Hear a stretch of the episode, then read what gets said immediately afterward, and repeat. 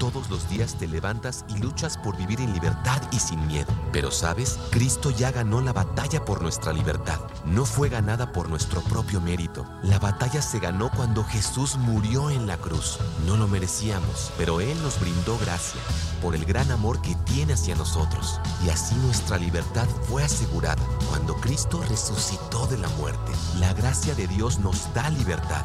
Libertad del pecado, libertad para vivir la vida que Él nos ha llamado a vivir. No somos salvos por esforzarnos más, no somos salvos al intentar ser buenos. Solo Jesús puede salvarnos y liberarnos. Así que disfruta el regalo de gracia que Dios ha puesto en tu vida. Ten paz y vive en libertad.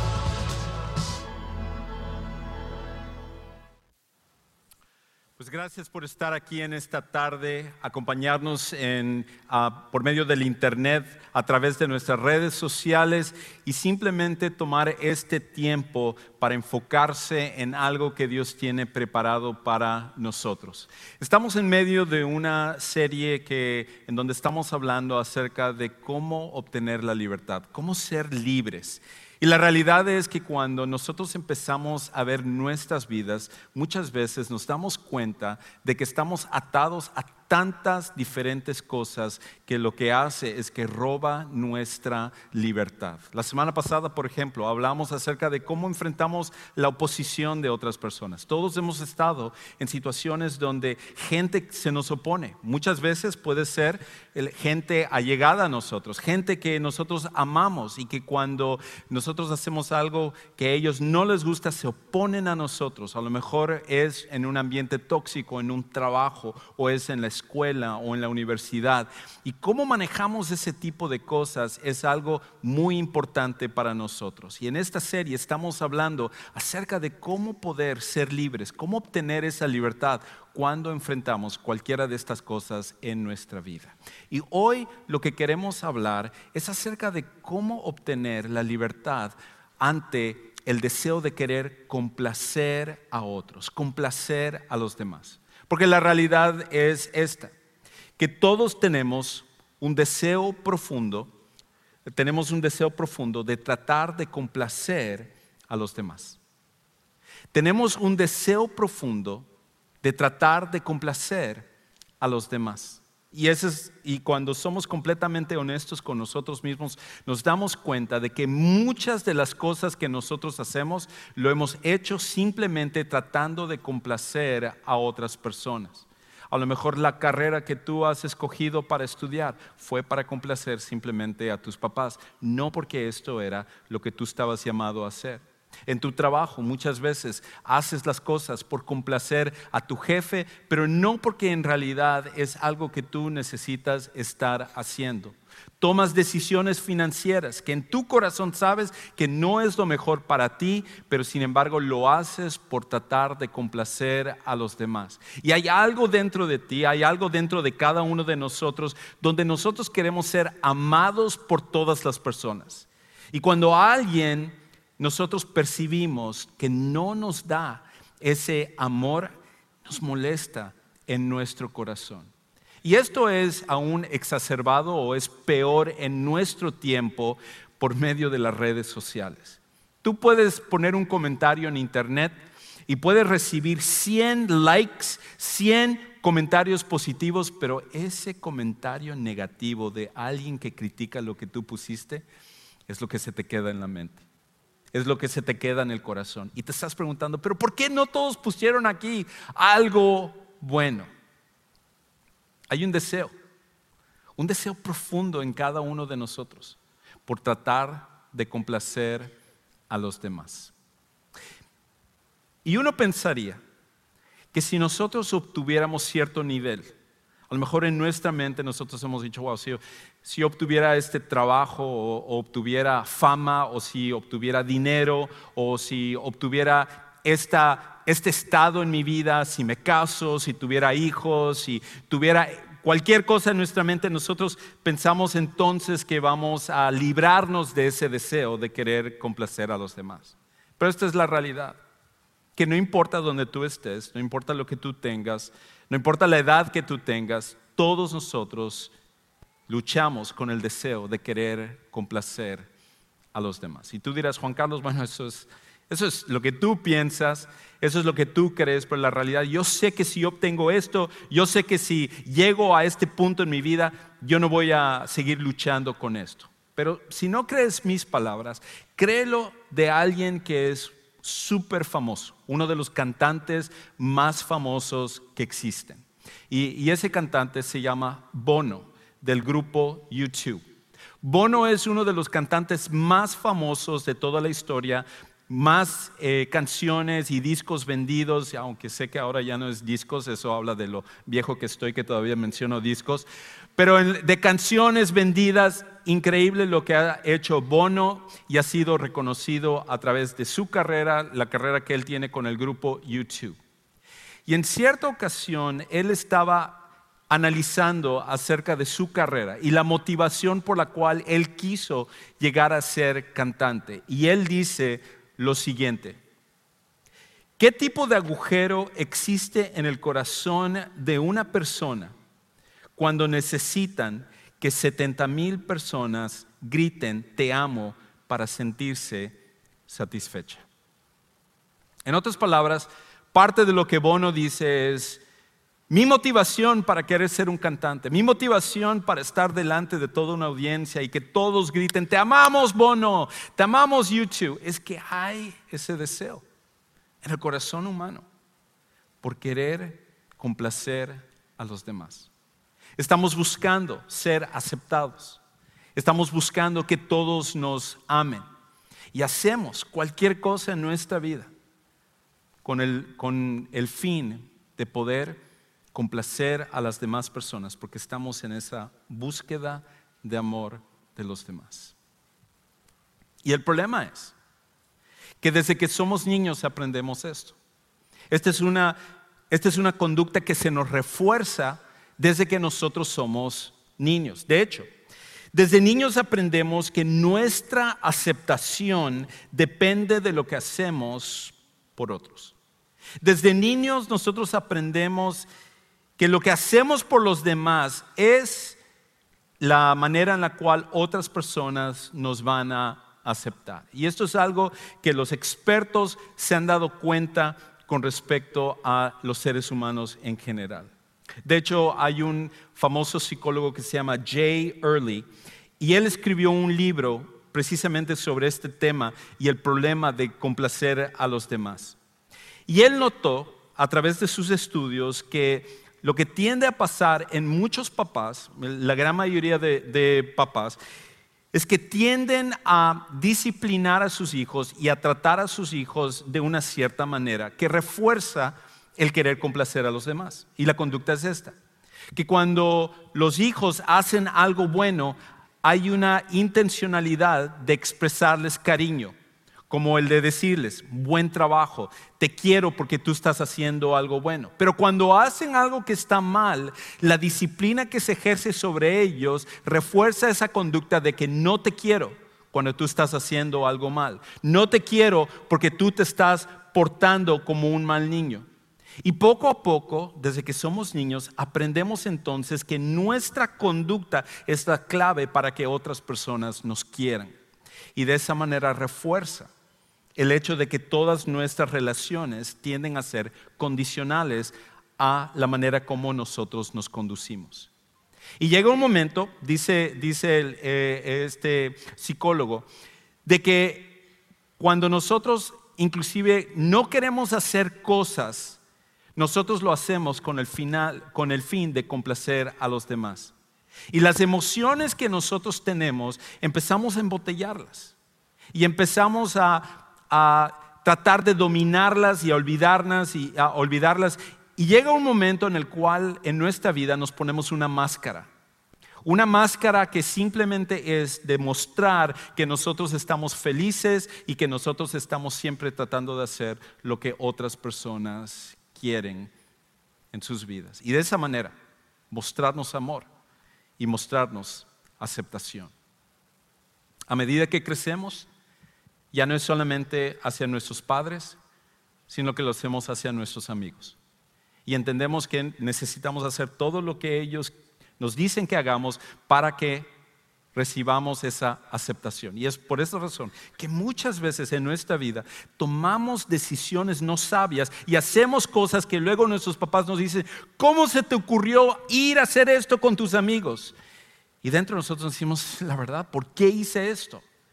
Y la respuesta es porque estamos buscando la aceptación de esas personas que están a nuestro alrededor para que sintamos que nos aman. Y no solamente es con nuestros amigos, es cuando trabajamos con nuestros jefes, con las personas con las que trabajamos. Cualquier cosa que se nos pide, lo hacemos y nos quedamos horas extras en el trabajo y hacemos todo lo que podamos hacer porque estamos buscando complacer a los demás y sentir que las personas nos aceptan y nos dan cariño. Sucede en el matrimonio, en una relación, donde tú haces absolutamente todo lo que la otra persona te pide que hagas con tal de complacerle, para que de esa manera tú puedas sentir que la relación sigue y continúa estando fuerte. Ahora, hay un nivel sano de complacer a los demás. Jóvenes no tomen esto posteriormente para decir, ves, mamá, el pastor Juan Carlos dijo, ya no tengo que complacerte, así que me voy a salir de la escuela hoy mismo. No, no, no, no estoy diciendo eso. No renuncies a tu trabajo, no cortes tu relación, no te divorcies, no estoy dando licencia para ninguna de esas cosas hay un nivel sano de querer complacer a los demás, pero no al punto de que complacer a los demás conduce y maneja todo lo que nosotros hacemos y sobre todo quiénes nosotros somos. Cuando llega a ese nivel, entonces no es algo sano y no es algo que está bien en nosotros. Se nos refuerza esta conducta cuando nosotros somos niños. Y aún más, si tú has pasado por algún tipo de trauma, esto inclusive es aún más profundo. Si a lo mejor no tuviste una buena relación con tus padres, o a lo mejor alguno de tus padres te abandonó, hay un deseo en ti, la tentación para ti es querer hacer lo que otros te dicen para complacer a los que están a tu alrededor. Y otra vez, inclusive gente famosa, gente de dinero, gente que nosotros percibimos como que han alcanzado la cúspide en nuestra sociedad, luchan con esto también. Un ejemplo de esto es un muy ah, famoso actor que se llama Hugh Jackman. De hecho, es una, una foto de Hugh Jackman, conocido principalmente por ser Wolverine. Entonces, para los que les gusta Wolverine y también en uh, Les Miserables y, eh, varias películas, uno de los actores más famosos de, nuestro tiempo. Y Hugh Jackman cuenta de que cuando él era niño, cuando tenía ocho años, su madre decidió abandonarle a él, a sus cuatro hermanos y a su papá un día. De repente, sin ninguna notificación, la mamá abandonó a la familia. Y Hugh Jackman dice que él no sabía cómo, manejar esto. De hecho, una de las cosas que él, dice que era su gran lucha es que él era el primero, siendo el más pequeño, en llegar de la escuela. E inclusive cuando llegaba a la escuela y la casa estaba vacía, era tanto su, sentir que él prefería quedarse afuera esperando a que llegara alguno de sus hermanos o en algún momento su papá, que entrar a la casa donde ya no estaba su mamá, donde él ahora tenía que aceptar que su mamá les había abandonado y que nunca más iba a estar en, en su vida y que él no quería estar ahí solo y por lo tanto tenía que esperar a que llegara alguien, siquiera para entrar a la casa donde él vivía. Y él cuenta también de que su papá en medio de todo esto, la manera como estaba luchando con el abandono de su esposa, es que él empezó a trabajar más horas. Y de por sí él trabajaba bastante, pero ahora pasaba muchas más horas siendo que él era un contador. Y y, por esa razón, ahora con su mamá que él había abandonado, ahora su papá que, no estaba por tanto tiempo que tenía que trabajar, más se le empezó a desarrollar, él cuenta, este deseo de querer complacer a los demás para poder obtener el amor de otras personas. Y Hugh Jackman dice que esto se le forjó, que, que este sentimiento se, le, se incrustó en su corazón desde los ocho años y que fue parte de lo que le motivó para ser actor y para recibir el cariño del, del, público y de las demás personas. E inclusive él cuenta de que cuando su papá, que de por sí no tenía mucho tiempo, iba a verle a un juego, dice que era lo máximo para él de todo lo que el tiempo en el año cuando su papá iba a verlo en alguna función, algún juego o algo que él estaba haciendo era lo máximo porque lo que más quería hacer Hugh Jackman era complacer a su papá y dentro de su corazón estaba esa idea de que voy a hacer todo lo que tú quieras para que tú no me abandones. Voy a hacer todo lo que tú quieras para que para que tú me ames y nunca me dejes. Y como seres humanos, este es un sentir que todos tenemos. Se nos, se nos forja, se nos enseña esto cuando somos niños y más aún cuando tú y yo hemos pasado por algún tipo de trauma. El problema es este, que vivir, vivir haciendo lo que hace felices a otros terminará por hacernos infelices a nosotros. Vivir haciendo lo que hace felices a otros terminará por hacernos infelices a nosotros. En otras palabras, cuando tu misión es tratar de ser felices a todas las personas que están a tu alrededor, siempre terminarás por ser infeliz. Y por eso dentro de tu corazón tú te estás diciendo, ¿por qué tengo que ser así? ¿Por qué tengo que actuar de esa manera? Odio la manera como yo soy por dentro, pero por fuera, por fuera, tienes la máscara que estás tratando de demostrar una alegría y una felicidad que realmente no está en tu interior. Y la pregunta que tenemos que hacernos es, ¿hay alguna solución para esto? ¿Realmente hay algo que nosotros podamos hacer o simplemente estamos condenados a vivir una vida donde estamos tratando de complacer a los demás y que prácticamente estamos condenados a ser infelices por esta forma de ser? Y la buena noticia es que hay una solución, una sola solución. Y la solución está en Jesús. Cuando nosotros entendemos quién es Él en nuestra vida, esa es la manera como nosotros obtenemos libertad de realmente estar atados a querer complacer a los demás. De hecho, ser aceptados incondicionalmente por Jesús nos libera de buscar la aprobación de los demás. Ser aceptados incondicionalmente por Jesús nos libera de buscar la aprobación de los demás. No hay otra solución más que esta. El, de saber que el creador del universo, el que sostiene todas las cosas en la palma de sus manos, el que permite que tu corazón pueda latir, el que permite que tú puedas respirar tu siguiente aliento. Él que sabe todas las cosas, que sabe lo más profundo en tu corazón, que sabe lo que tú haces a escondidas, que nadie más sabe, que conoce tus temores, que conoce tu inseguridad. Ese Dios te ama de forma incondicional. Y su máxima muestra de ella, de ello, es el hecho de que Jesús mismo vino a morir por ti. Amén. Todas nuestras relaciones son condicionales. Lo que tú hagas dependerá de recibir la aprobación de los demás. Pero solamente con Dios es una relación incondicional. Que en tus peores días como en tus mejores días, el amor de Dios nunca varía. Dios no te ama más cuando tú haces lo bueno y te odia cuando tú haces lo malo.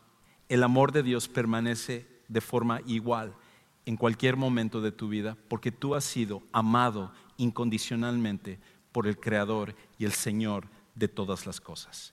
Y cuando tú y yo aprendemos esa verdad, pero no solamente lo aprendemos, sino lo tomamos a corazón y de corazón y nosotros anclamos nuestra vida a esa verdad, a que nunca vamos a poder complacer a todas las personas, aunque a que nuestro valor, nuestra identidad, nuestro deseo de querer ser amados por las demás personas no puede lograrse haciendo todo para que todos sean felices, sino que el hecho de que nosotros hemos sido aceptados incondicionalmente en Jesús nos da la libertad que nosotros estamos buscando. Ahora, el día de hoy quiero hablar de una historia de un hombre que entendió ese principio y de hecho que él escribió unas palabras que nos ayuda para que esto sea algo práctico, algo real en nuestras vidas.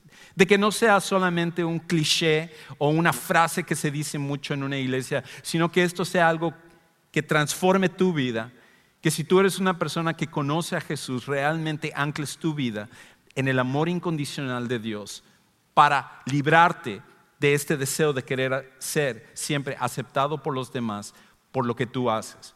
O si tú eres una persona que está aquí hoy, tú has estado viviendo de esa manera porque ese es el deseo de cada persona, pero tú has estado buscando en los lugares equivocados, que tú puedes entender que en este momento que la respuesta está en Jesús y que tú puedes obtener eso para tu vida el día de hoy.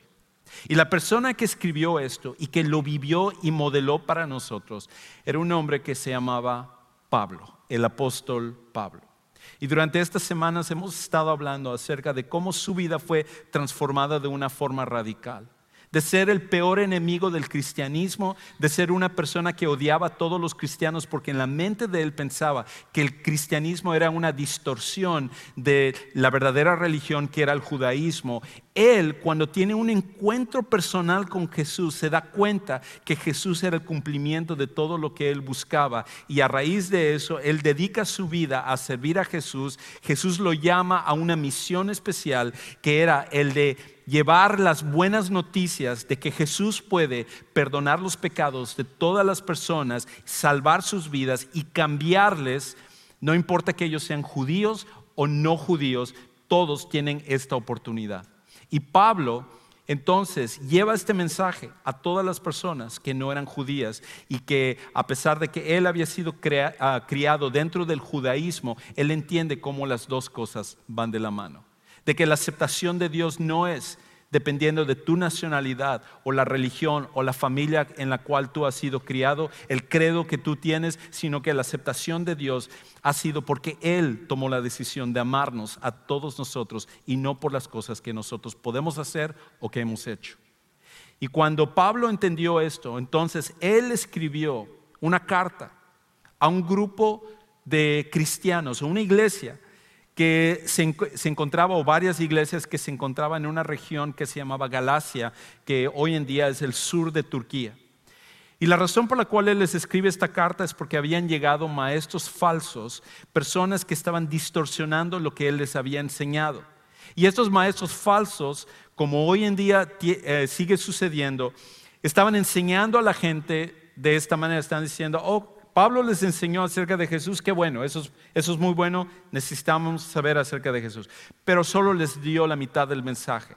Porque la otra mitad del mensaje es que tú tienes que ser un fiel seguidor del judaísmo. Si eres un varón, necesitas circuncidarte, necesitas guardar el día de reposo, necesitas abstenerte de ciertas comidas, así que sobre todo tú hispano y todo, déjate de los chicharrones y deja de, todas las cosas que son de puerco y eh, los tacos y pupusas de puerco y todo ese tipo de cosas para que entonces tú seas aceptado por Dios de una forma incondicional. Y con esto lo que estaba enseñando a los cristianos de Galacia era que no solamente es en Jesús, sino que es en las cosas que nosotros hacemos. Y eso es una distorsión del mensaje del Evangelio de Jesús. Y entonces Pablo, él tiene que ir hacia Jerusalén y clarificar esto, y eso es lo que vimos la semana pasada. Si no has escuchado el mensaje de la semana pasada, te invito a que lo hagas en, una, en nuestro canal de, de YouTube. Pero hoy continúa Pablo contando un poco de lo que sucedió posteriormente a, a esto. Y él nos va a dar cuatro principios que tú y yo necesitamos poner en práctica para que podamos ser libres genuinamente de tratar de complacer a los demás. Y el primer principio que nosotros necesitamos implementar de una forma práctica es esto. Acepta que nunca podrás complacer a todos. Acepta que nunca podrás complacer a todos. Es imposible complacer a todas las personas. En nuestro corazón eh, tú puedes decir, oh, eso, es, eso, es, evidente, eso es, eso es lógico, pero la realidad es que tú y yo muchas veces vivimos con la tentación de querer complacer a todas las personas. Y el problema es que esto es imposible de hacer.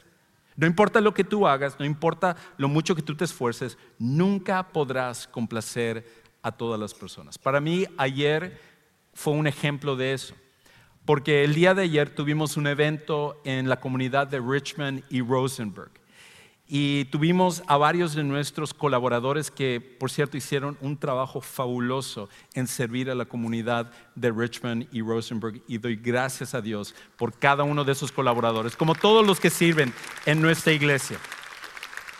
Y la razón por la cual estamos allá en Richmond Rosenberg es porque el próximo año ah, eh, estamos determinando todavía la fecha exacta. Cuando lo tengamos cada uno de los que estamos acá, vamos a saber de eso, vamos a orar, algunos se han comprometido a ir allá, pero vamos a abrir un nuevo campus de español en Richmond Rosenberg para alcanzar a la comunidad de Richmond Rosenberg. Eso va a ser increíble, va a ser increíble.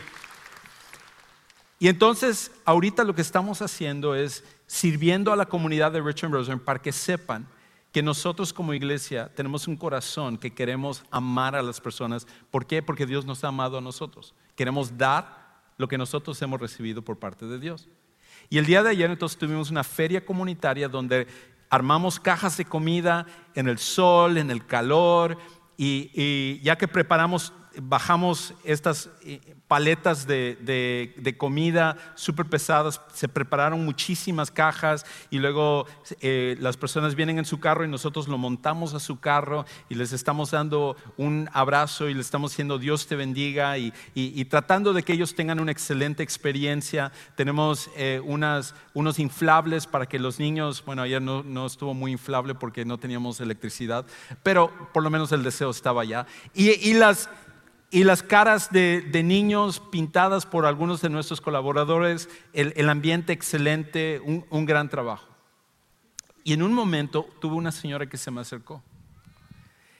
Y yo estoy pensando, ok, wow, viene esta señora a agradecerme como lo ha hecho varias personas cuando dijeron, wow, gracias por todo el trabajo que ustedes han hecho el día de hoy. Y ella se me acercó para decirme, oiga, ¿me pueden decir por qué no me dieron una sandía? ¿Por qué no me dieron una sandía? Noto que a otros les dieron unas sandías, pero cuando yo vi mi caja y, me subí a mi carro, nadie me dio una sandía. Y con eso me di cuenta de que no importa lo que tú hagas, no puedes complacer a todas las personas. Es imposible hacerlo. La solución es dar a cada persona una sandía. No, no es cierto. la solución es, es Jesús es Jesús. Pero necesitamos aceptar que nunca vamos a poder complacer a todos. No importa quiénes seamos, no importa lo mucho que te esfuerces, no importa que las personas te digan, si haces esto, entonces siempre voy a, estar contento porque me ayudaste. Hasta las personas que toda tu vida tú haces algo por ellos, en el momento en el cual haces lo contrario a lo que ellos quieren, se acabó. No puedes complacer a todas las personas, es imposible. Y por eso el primer paso es aceptar que nunca podrás complacer a todos. Lo segundo es esto, que algunos de nosotros tenemos relaciones tóxicas, relaciones que están tan mal por años donde nosotros hemos hecho todo por complacer a las, a las personas que llegó el momento en el cual nosotros vamos a tener que confrontar a esa persona. O quizás en el futuro tú vas a tener que confrontar a una persona precisamente porque la persona te ha tratado de la manera en la que tú tienes que hacer lo que yo te digo, porque si no, yo no te voy a amar. Y tú has estado tratando de complacer a esa persona.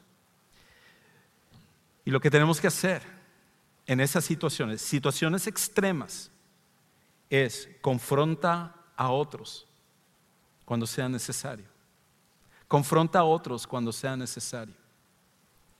Y aquí está el apóstol Pablo, el apóstol que había sido llamado por Dios y que los falsos maestros habían llegado y habían dicho esto. Habían dicho, Pablo, él dice que es apóstol, pero los verdaderos apóstoles están en Jerusalén. Nosotros lo conocemos, ellos son Juan y son Santiago y son Mateo y son Pedro y, todos los, doce o los once y luego el, doceavo que fue reemplazado otra vez o, o fue reemplazado, ellos son los verdaderos apóstoles. Pero Pablo, Pablo no es un verdadero apóstol. Lo que está enseñando él no es la verdad de lo que Dios quiere para sus vidas. Y los falsos maestros estaban tratando de poner en duda la autoridad del apóstol Pablo. Y probablemente, me encanta algo que leí de uno de mis teólogos favoritos que se llama N.T. Wright, donde él dice que probablemente para esa época, algunas personas inclusive estaban usando a Pedro y diciendo, hasta Pedro se opuso a, Pablo. En una ocasión donde vino aquí a Galacia y, él se o, no en Galacia, en una de las iglesias en, en Antioquía se opuso a lo que Pablo estaba diciendo, de que solo Jesús no necesitas el judaísmo. Y entonces estos falsos maestros habían distorsionado la historia del confrontamiento que tuvieron Pedro y Pablo y trataron de pintar como que Pedro estaba bien y había rechazado a Pablo. Y aquí Pablo tiene que esclarecer lo que había pasado. Y él escribe esto en Gálatas 2.11. Pero cuando Pedro, o también llamado Cefas, vino a Antioquía, me opuse a él cara a cara, porque él era digno de ser censurado. Pablo está diciendo esto. Déjeme esclarecer lo que realmente pasó. Pedro la había regado y yo tuve que confrontarlo directamente. Y, uno dice, wow, o sea, Pablo, estás hablando de Pedro, uno de los líderes principales de la iglesia, una, una, de las personas que estuvo con Jesús los tres años que él tuvo su ministerio. Él es una persona súper respetada, súper admirada. Cuando él predica, cuando él llega a una iglesia, todo el mundo lo ama y tú estás diciendo que fuiste a confrontarlo y Pablo está diciendo sí, porque lo que él hizo no estuvo bien. Y no importa si tú eres un apóstol, no importa si has andado con Jesús, no importa lo que tú hayas hecho, hay un momento en el cual tú tienes que confrontar a las personas. Y si Pablo hubiera sufrido del querer complacer a los demás, hubiera dicho, ah, eso que está haciendo Pedro ah, está mal, pero ah, mejor no digo nada. Total, yo ni, la gente ni considera que soy un apóstol, me van a criticar, van a decir que estoy mal, así que yo para qué me meto en este embrollo, que se vaya, me quedo calladito y, y sigo haciendo yo lo que estoy haciendo. Pablo pudo haber hecho eso, pero no lo hizo. Pablo confrontó a Pedro públicamente porque lo que él estaba haciendo era algo que estaba mal. Y hay una eh, tercera cosa que nosotros necesitamos aprender. Y es una cosa importante que a, lo mejor nos va a costar mucho trabajo, pero tenemos que aprender esto. Y es lo siguiente. Aprende a decir no. Aprende a decir no. Hay momentos en el cual, momentos extremos donde tú tienes que confrontar a la gente, pero en la vida uno tiene que aprender a decir no. Hay situaciones donde simplemente sabemos, esto no es lo que Dios me está llamando a hacer, esto no es lo, mejor para el, el, camino que Dios me está llevando, no es lo mejor para mi familia, no es lo mejor para mi matrimonio, no es lo mejor para mi futuro. Y tenemos que aprender a decir no. Y cuando tenemos ese temor de que queremos ser aceptados por todas las personas, lo que tendemos a, decir es sí, no importa quién venga. Decimos sí a una persona y nos metemos en este problema. Y luego viene otra persona y decimos sí a esta persona. Y decimos sí acá, sí sí a todas las personas porque estamos buscando la aceptación. Y luego estamos nosotros dándonos de golpes en la cabeza y diciéndonos, ¿por qué dije sí? ¿Por qué le dije sí a todas las personas? Y esas risitas muestran de que esa es una realidad en nuestra vida. Pero escucha lo que sucede con Pablo. Pablo continúa contando la historia y él dice esto. Porque antes de venir algunos de parte de Jacobo o de Santiago, el líder principal de la iglesia en Jerusalén y el medio hermano de Jesús, él, hablando de Pedro, comía con los gentiles. Pero cuando aquellos vinieron, Pedro empezó a retraerse y apartarse porque temía a los de la circuncisión. En otras palabras, Pedro llegó a Antioquía y dijo, wow, es increíble el trabajo que Dios está haciendo aquí y sabemos que en el judaísmo se nos enseñó que no debemos de convivir, comer, que eso es lo peor que tú puedes hacer con una persona que no es judía y hasta el día de hoy en partes del mundo, si tú comes con alguien de una religión distinta a la tuya o de una etnicidad distinta a la tuya, comer es lo peor que tú puedes hacer, porque es un cierto nivel de comunión. Y cuando Pedro llegó a Antioquía, al principio él estaba comiendo con gente judía y no judía, y él está diciendo, wow, esto es increíble por parte de Dios. Pero llegó un grupo de Jerusalén y no exactamente sabemos si fue enviado por Santiago, lo más probable es que no fueron enviados directamente por Santiago, pero estaban bajo Santiago. Y cuando llegaron, ellos empezaron a ver y estaban diciendo, no, no, no, esto aquí están mal las cosas. Ustedes que no son judíos, se tienen que convertir hacia el judaísmo y empezar a guardar el judaísmo. Sí, sí, aceptaron a Jesús y eso está bien, pero ahora les falta el judaísmo. Y cuando vieron que Pedro estaba comiendo con esta gente que no estaba circuncidada, que no guardaban el día de reposo, que no guardaban todas las leyes del Antiguo Testamento, lo empezaron a ver mal. Y Pedro sintió la presión de los demás. Y en su afán de querer complacerles, Pedro tomó la decisión de retraerse y dejar de comer con la gente no judía. Gente con la cual él estaba comiendo antes, pero en el momento que sintió, la, eh, presión de estas personas, él se retrajo de ellos. Y escucha lo que, lo que continuó pasando. Y el resto de los judíos se le unió en su hipocresía, dice Pablo. Wow, palabras fuertes.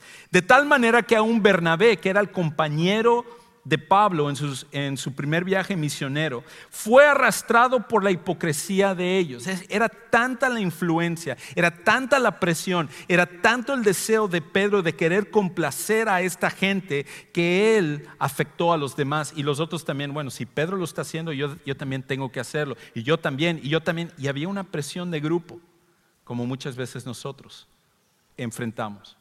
Tus amigos te dicen, haz esto, y tú quieres complacerles, tú quieres ser aceptado por, por ellos, y empiezas a hacer cosas como fumar marihuana o, empezar a tener relaciones sexuales con, con otra persona, o hacer cosas que tú sabes que están mal, pero por complacer a los demás estás dispuesto a comprometer los valores que tú tienes como un seguidor de Jesús. Y aquí estaba Pedro que él estaba cayendo en esta trampa. Y dice el versículo 14, pero cuando vi que no andaban con rectitud en cuanto a la verdad del Evangelio, dije a Pedro o a Cefas delante de todos, si tú siendo judío, Vives como los gentiles y no como los judíos. ¿Por qué obligas a los gentiles a vivir como judíos? Nosotros somos judíos de nacimiento y no pecadores entre los gentiles. En otras palabras, ni los judíos mismos estaban cumpliendo con el judaísmo. Pedro, ahora, ¿por qué estás tratando de imponer religión sobre las personas cuando ninguna religión nadie lo ha podido cumplir como debe de ser? Y por esa razón, esto que Pedro estaba haciendo que tenía el potencial de afectar la iglesia y el futuro del mensaje de Jesús, Pablo va, lo confronta directamente y le dice no. Hay una última cosa y con eso terminamos. Haz de tu relación incondicional con Jesús la base de tu relación con los demás. ¿Cómo pudo Pablo hacer esto? ¿Cómo pudo él tener las agallas de enfrentar a alguien en su grupo, en, la iglesia, ante toda la presión que Pedro había caído, pero Pablo no? Y Pablo entendió este principio, de hacer que su relación incondicional con Jesús fuera la base de su relación con los demás. Y eso es lo que tú y yo necesitamos aprender. Escucha lo que dice, 2.16. Eh, Sin embargo, sabiendo que el hombre no es justificado por las obras de la ley, sino mediante la fe en Cristo Jesús, también nosotros hemos creído en Cristo Jesús, para que seamos justificados por la fe en Cristo y no por las obras de la ley, puesto que por las obras de la ley nadie será justificado. La respuesta es esta. Nosotros somos aceptados por Dios por medio de lo que Jesús ha hecho, no por lo que nosotros hacemos. Y si es por medio de Jesús, somos completamente, incondicionalmente totalmente aceptados en Jesús. Y su amor por nosotros no depende de lo que tú y yo hacemos, depende de quién es Jesús. Y cuando tú y yo venimos a conocerle de esa manera, todas las cosas absolutamente cambian. Si esa es la base de todas tus relaciones, entonces tú puedes tener seguridad de confrontar a las personas cuando quieren ponerte presión, de decirles no a las personas cuando tienes que decirles que no, porque tu amor que tú recibes incondicionalmente, el amor que tú recibes de Dios incondicionalmente, cambia todas las relaciones y al final nos da la libertad de no tener que ser esclavos de querer complacer a los demás. Imagínate cómo sería tu vida, cómo sería nuestra vida si no fuéramos esclavos de querer complacer a los demás. Imagínate cómo serían tus relaciones, tus decisiones, tu futuro, si tú y yo pudiéramos tener verdadera libertad de querer complacer a todas las personas. Si fuera así, todas las cosas cambiarían. Y en Jesús está esa libertad. Quizás para ti, el día de hoy, es tu momento de conocer a Jesús. Y tú tienes que tomar la decisión de venir a poner tu fe en Jesús como tu Salvador personal. Y me encantaría ayudarte a que tú tomes esa decisión. A lo mejor tú estás aquí el día de hoy, simplemente, viniste porque alguien te invitó o escuchaste de nuestra iglesia a través de nuestras redes sociales. Pero todo esto en realidad fue porque Dios tenía preparado este momento para que tú vinieras a conocer a Jesús como tu Salvador personal. Y tú dices, ¿qué significa eso de conocer a Jesús de esa manera? Yo quiero ayudarte a que tú tomes esa decisión y entiendas cómo se hace y lo que eso implica para tu vida. Es por esa razón que en un momento vamos a estar cantando. Yo voy a estar parado ahí abajo a la izquierda y me encantaría ayudarte a que tú tomes este paso de conocer a Jesús como tú necesitas hacerlo, para entonces obtener la libertad que tú has estado buscando. Así que en un momento vamos a pararnos a cantar, yo estaré parado allá y te invito a que salgas de tu lugar y vengas a tomar la decisión que cambiará tu vida por completo. Vamos a ponernos de pie y mientras entonamos este canto, ven, te espero para que tú tomes esta decisión.